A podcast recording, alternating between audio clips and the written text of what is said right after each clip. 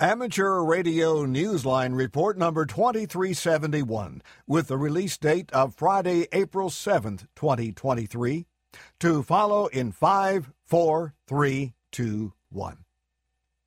The following is a QST. A difficult DXpedition takes on a humanitarian goal. The ITU opens an area office in India and hams in Australia celebrate the solar eclipse. All this and more as Amateur Radio Newsline Report number 2371 comes your way right now. From around the world, this is Newsline, Amateur Radio's first independent on the air news and bulletin service. Now reporting from Charleston, West Virginia, here's Jim Damron, N8TMW.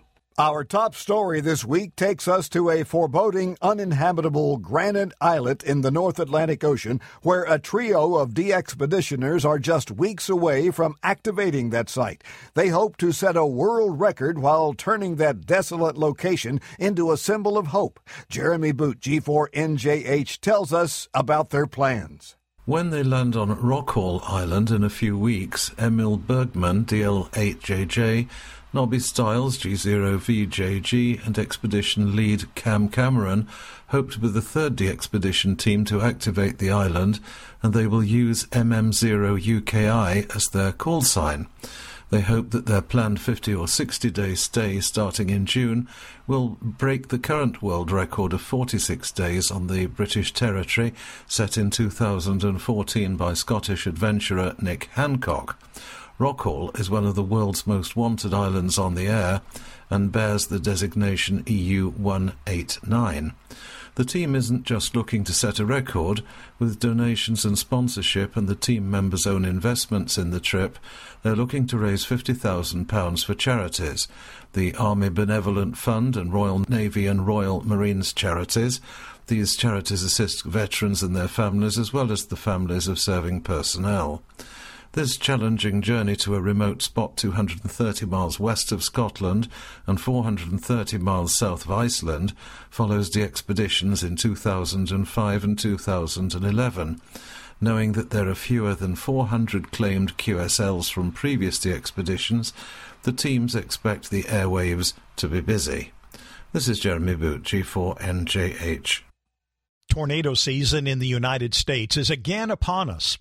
In the past week, we've had reports of fierce storms that spawned possibly dozens of tornadoes from the south and the Midwest into the Northeast, killing at least 32 people. Deadly storms also hit the central U.S., including Arkansas and Missouri. Joshua Carroll, AA5JC, Assistant Section Emergency Coordinator for Skywarn and ARES for Arkansas, reported that during the March 31st tornado in his state, 112 operators were involved in net activities during the storms that brought devastation, especially to the western part of Little Rock. It wasn't just ham radio nets, which included Echolink and Allstar, he told AR Newsline. Our thought was use what works. His team also collected and sent reports to the National Weather Service that they received through texts, Facebook, Twitter, GMRS, and WinLink. In talking with the forecast office after the event, Joshua was told, You guys were on fire. They indicated that three warnings were issued based on these reports. Lives were probably saved. This is another example of ham radio doing what it does best. So until all else fails, use what works. This is Randy Sly, W4XJ. Hams in Chicago are celebrating the journey of the beloved ferry that arrived in the city from Canada 40 years ago. Oh, what a family history it has. Here's Andy Morrison, K9AWM. The MV Abegweit is a ferry that once made many journeys across the Northumberland Strait of Canada. It carried passengers and cargo connecting Nova Scotia and Prince Edward Island. Now, in modern times, it carries memories. For George Dewar, VY2GF, there are memories of its christening in Quebec in 1947 by his grandmother, Catherine, and its arrival in Charlottetown on Prince Edward Island. For Wayne Anderson, VE3UWA, it holds the memories of his childhood trips on the ferry nicknamed the Abbey, which some members of his family worked on. The vessel was taken out of service in the early 1980s and in 1983 sailed to Chicago to become the new home of the Columbia Yacht Club. Hams who belong to the Columbia Yacht Club Amateur Radio Society have been making their own memories on board there for 40 years. The Abbey has been involved in the club's Boats on the Air activation with operators such as Alex, KC1NBT, calling QRZ. Perhaps the biggest memory it will be making next is the special event being planned on board the Abbey. Station K9CYC will be on the air on the weekend of April 15th and 16th, marking the 40th anniversary of its arrival in Chicago. Club member Keith Klimick KD9NEG told Newsline that while the boat provides operators with its view of the city skyline, hams will be calling QRZ on another kind of wave. Even as it's kept afloat by its busy future, it will always remain buoyed by the fond memories so many recall back home on Prince Edward Island. This is Andy Morrison, K9AWM. Congratulations to the International Telecommunications Union, which has opened an area office and innovation centre in New Delhi, India. According to a report on the Oscar India channel on YouTube, the ITU's presence in the Asia Pacific region is intended to help advance technology and improve innovation in India and across South Asia. The ITU is the specialized agency of the United Nations, dealing with information and communications technologies. The ITU Secretary General Doreen Bogdan Martin, KD2JTX, was present at the opening in March. This is Jim Meachen, Zaville 2BHF. There will be no more satellite launch plans for Virgin Orbit. Neil Rapp, WB9VPG, tells us why. Virgin Orbit has shut the doors of its satellite launch operations, laying off 675 workers after six years in business. The company said in a filing with the U.S. Securities and Exchange Commission that its inability to secure sufficient funds has made it unable to continue operating. Created as a subsidiary of Virgin Galactic, Virgin Orbit's mission was to launch CubeSats into low Earth orbit from beneath a commercial airliner that had been modified modified to accommodate its proprietary satellite launch system. The company did not have a history of great success with the system, known as LauncherOne. Virgin Orbit's most recent failure was its attempt to launch a rocket on January 9th from Cornwall in the UK. The company CEO later said that the problem may have been caused by a $100 part that may have become dislodged in the second stage engine. The launch had been a much anticipated event for Spaceport Cornwall, which has been competing for the UK to enter the global space market by becoming a home to satellite launches. This is Neil Rapp, WB9 VPG.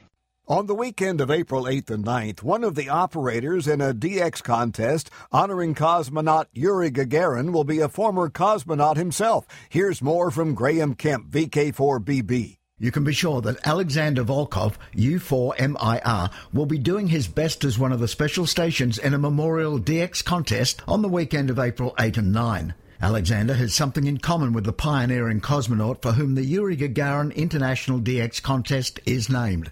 He's a retired pilot and cosmonaut, and is a former commander of the cosmonaut detachment at the Yuri Gagarin Cosmonaut Training Center in Star City, Russia. Other operating stations will be representing some of the places that are significant in the life of Yuri Gagarin, who, on April 12, 1961, became the first person to fly in space. Stations will be representing his birthplace and the site where he landed after that historic flight. Operators will also be paying tribute to the evolution of Russian space travel by operating at significant locations in the space program's development. The contest is being held this year in memory of Konstantin Kachatorov, RT3A, who became a silent key in April of 2022. Konstantin, a well-known contester and active amateur, had served as director of the contest, also known as the Gagarin Cup. The contest website is available at the link that appears in this week's text version of Newsline. I'm Graham Kemp, VK4BB. Time for you to identify your station. We are the Amateur Radio Newsline, heard on bulletin stations around the world, including the WB3GXW repeater in Silver Spring, Maryland, and simultaneously on Echolink conference server node 6154 on Saturdays at 8 p.m., Sundays at 7 p.m. Eastern Time.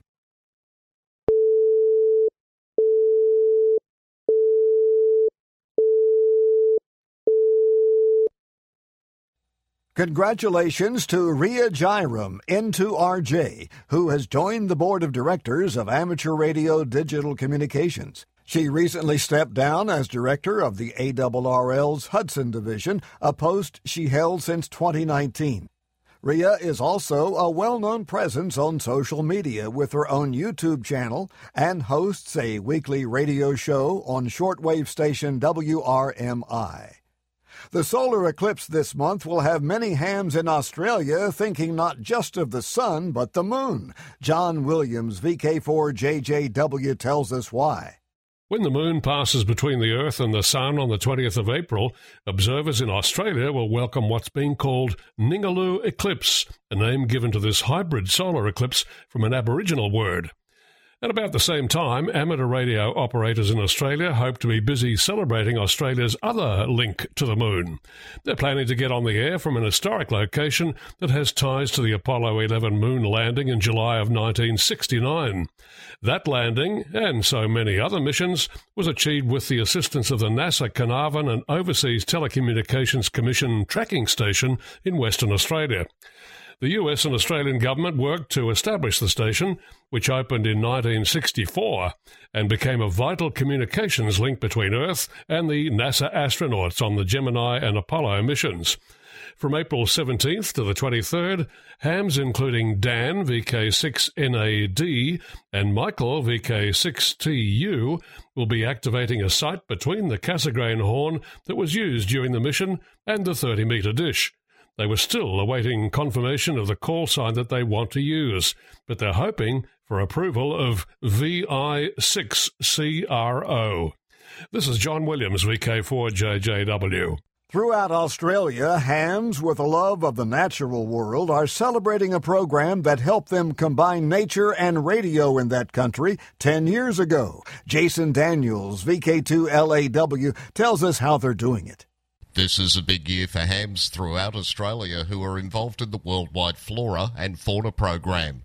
The Global Awards Scheme, which celebrates parks and other natural settings, began its regional VKFF section in Australia in March of 2013. Activators have been on the air with the special event call sign VI10VKFF. According to the WWFF website, more than 80% of the nation's flowering plants, mammals, and reptiles are unique to Australia, along with most of its freshwater fish and almost half of its birds. Although many hams have embraced these activations because of the low, high noise floor away from the home QTH, others simply want to travel around Australia and add amateur radio into that journey that helps them discovering nature. Hams who are hunting for contacts from home rather than activating don't need to submit logs. Activators are very eager to make these contacts. Be listening for VI10 VKFF, which will be active throughout the year. This is Jason Daniels, VK2LAW. An international team of DXpeditioners is making plans to visit a coral atoll in the Pacific that hasn't been activated in 10 years. Patrick Clark, K8TAC, brings us up to date on their agenda. One of the next big DXpeditions in the works is well into the planning stages by the Perseverance DX Group. It's been 10 years since a major activation has taken place on the uninhabited Clipperton Island, which carries the IOTA designation of November Alpha 011, is a protected environmental reserve that is the only French possession in the North Pacific. Its last major activation was in 2013, the same year the Perseverance DX Group was founded. Next year, an international team of experienced operators will be on the island using the call sign Tango X Ray 5 Sierra. They expect to be on the air from the 18th of January January 2024 to the 2nd of February. Previous expeditions by the group have included South Orkney Island, Victor Papa 8 Papa Juliet in 2020, Ducie Island, Victor Papa 6 Delta in 2018, and Chesterfield Reef, Tango X-Ray 3 X-Ray in 2015. This is Patrick Clark, K8TAC. The death of AM radio has arrived at the Ford Motor Company in Detroit, Michigan. Ford spokesman Wes Sherwood announced it will not be installing AM radios in any 2024 vehicles, both its gas powered and electric models. He confirmed the plan to the Detroit Free Press newspaper. He said that Ford will continue to make AM radios available in its commercial vehicles because of contracts the company has. Ford's move comes amidst a push by a number of prominent lawmakers and former officials of the U.S. Federal Emergency Management Agency. Opponents of the carmaker's elimination of AM radio say it is an integral part of the nation's emergency notification system. For our final item this week, the story of a Pennsylvania ham who is still walking on air after a recent out of this world contact. Amateur Radio Newsline's Mark Abramowicz, NT3V, has the details. Welcome to the International Space Station. Over. And with that response from NA1SS, 73 year old Dave Fix, N3AMY, from the Reading, Pennsylvania area, says he felt like an excited eight year old kid at Christmas as he began a specially arranged amateur radio contact with astronaut Nicole Mann. It happened in the early morning hours of March 4th as the ISS orbit passed above Berks County in eastern Pennsylvania, just north and west of Philadelphia, for about a six minute window. Fix gives a lot of credit for the contact to his longtime friend, also called Dave, who personally knows the first Native American woman in space and used to vacation with her and her family many years ago. It was Fix who suggested to Dave the idea for a ham radio contact. His friend liked the idea so much that he quickly reached out to Nicole's father, Howard, who proposed it to Nicole over a private family conversation channel to the ISS. She was all for it. But Nicole didn't get a chance to get her ham ticket before last October's liftoff, so she needed a little assist to set it up and then initiate the contact. That was uh, world famous Koichi Wakata, Japanese astronaut, that helped us uh, make this connection over. Indeed, Koichi Wakata, KI5 TMN, acted as control op and Elmer for his fellow astronaut. Fix and Dave and his wife Jan were ecstatic when they heard Nicole's voice clearly coming from the speaker over the mobile radio in the car. Dave, the family friend, kidded Nicole about why she never blinked the lights at least once as the station passed over Pennsylvania those many times while she was aboard.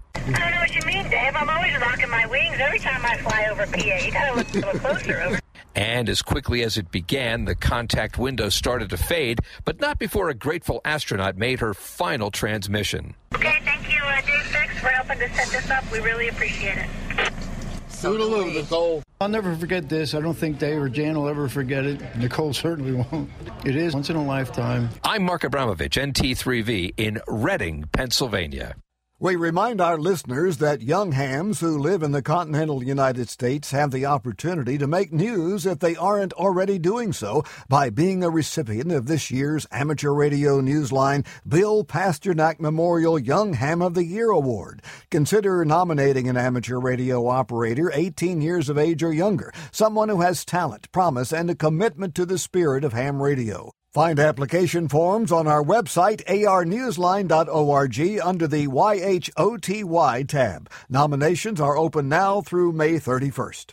Do you have a piece of amateur radio news you think Newsline would be interested in? We're not talking about advertising your club's upcoming Hamfest or Field Day participation, but something out of the ordinary. If so, send us a brief overview via the contact page at arnewsline.org. If it's newsworthy and we'd like to cover it, we'll get back to you for more details.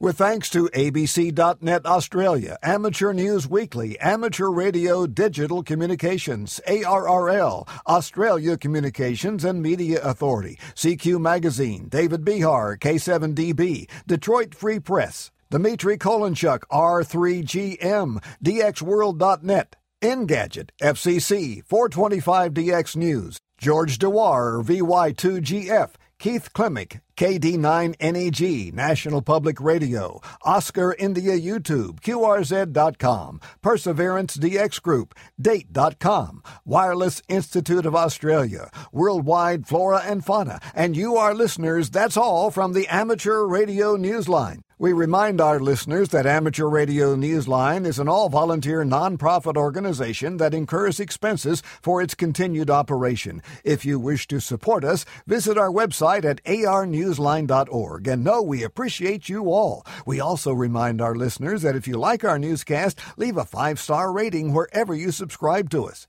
For now, with Caryn Eve Murray, KD2GUT at the news desk in New York, and our news team worldwide, I'm Jim Damron, N8. TMW in Charleston, West Virginia, saying 73. And as always, we thank you for listening. Amateur Radio Newsline is copyright 2023, all rights reserved.